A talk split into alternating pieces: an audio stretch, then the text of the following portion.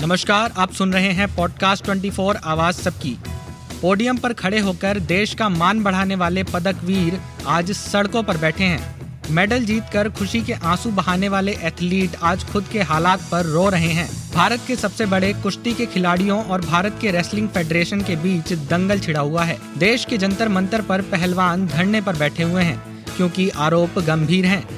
Wrestling federation के अध्यक्ष और कैसरगंज से बीजेपी सांसद ब्रिजभूषण सिंह पर यौन शोषण से लेकर तमाम गंभीर आरोप लग रहे हैं। खेल मंत्रालय ने धरने पर बैठे पहलवानों के प्रतिनिधि मंडल से भी बातचीत की है।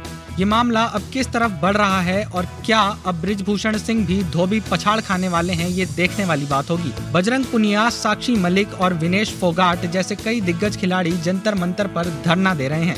महिला पहलवानों ने फेडरेशन के अध्यक्ष ब्रिजभूषण सिंह और कोच पर आरोप लगाते हुए कहा कि यहाँ कई सालों से महिला रेसलर्स का यौन उत्पीड़न हो रहा है। कई महिला पहलवानों से इसकी शिकायत भी की गई है। देश को लगातार तीन कॉमनवेल्थ गेम्स में तीन गोल्ड मेडल जिताने वाली रेसलर विनेश फोगाट ने आरोप लगाते हुए कहा कि ब्रिजभूषण खिलाड़ियों के होटल में रुकते थे, जो नियमों के खिलाफ है।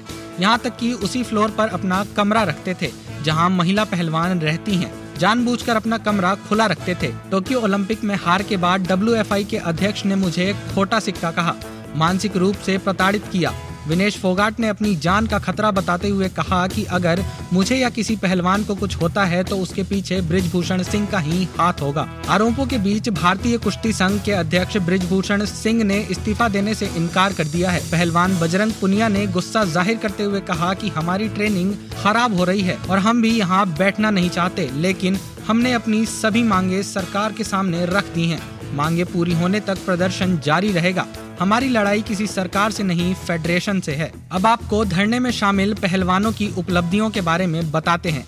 बजरंग पुनिया, भारत के इस दिग्गज पहलवान ने ओलंपिक, राष्ट्रमंडल और एशियाई तीनों खेलों में पदक जीते हैं। बजरंग ने 2020 टोक्यो ओलंपिक में कांस्य पदक अपने नाम किया था। उन्होंने 2014 इंचियोन एशियाई खेलों में रजत और 2018 जकार्ता एशियाई खेलों में स्वर्ण पदक हासिल किया था।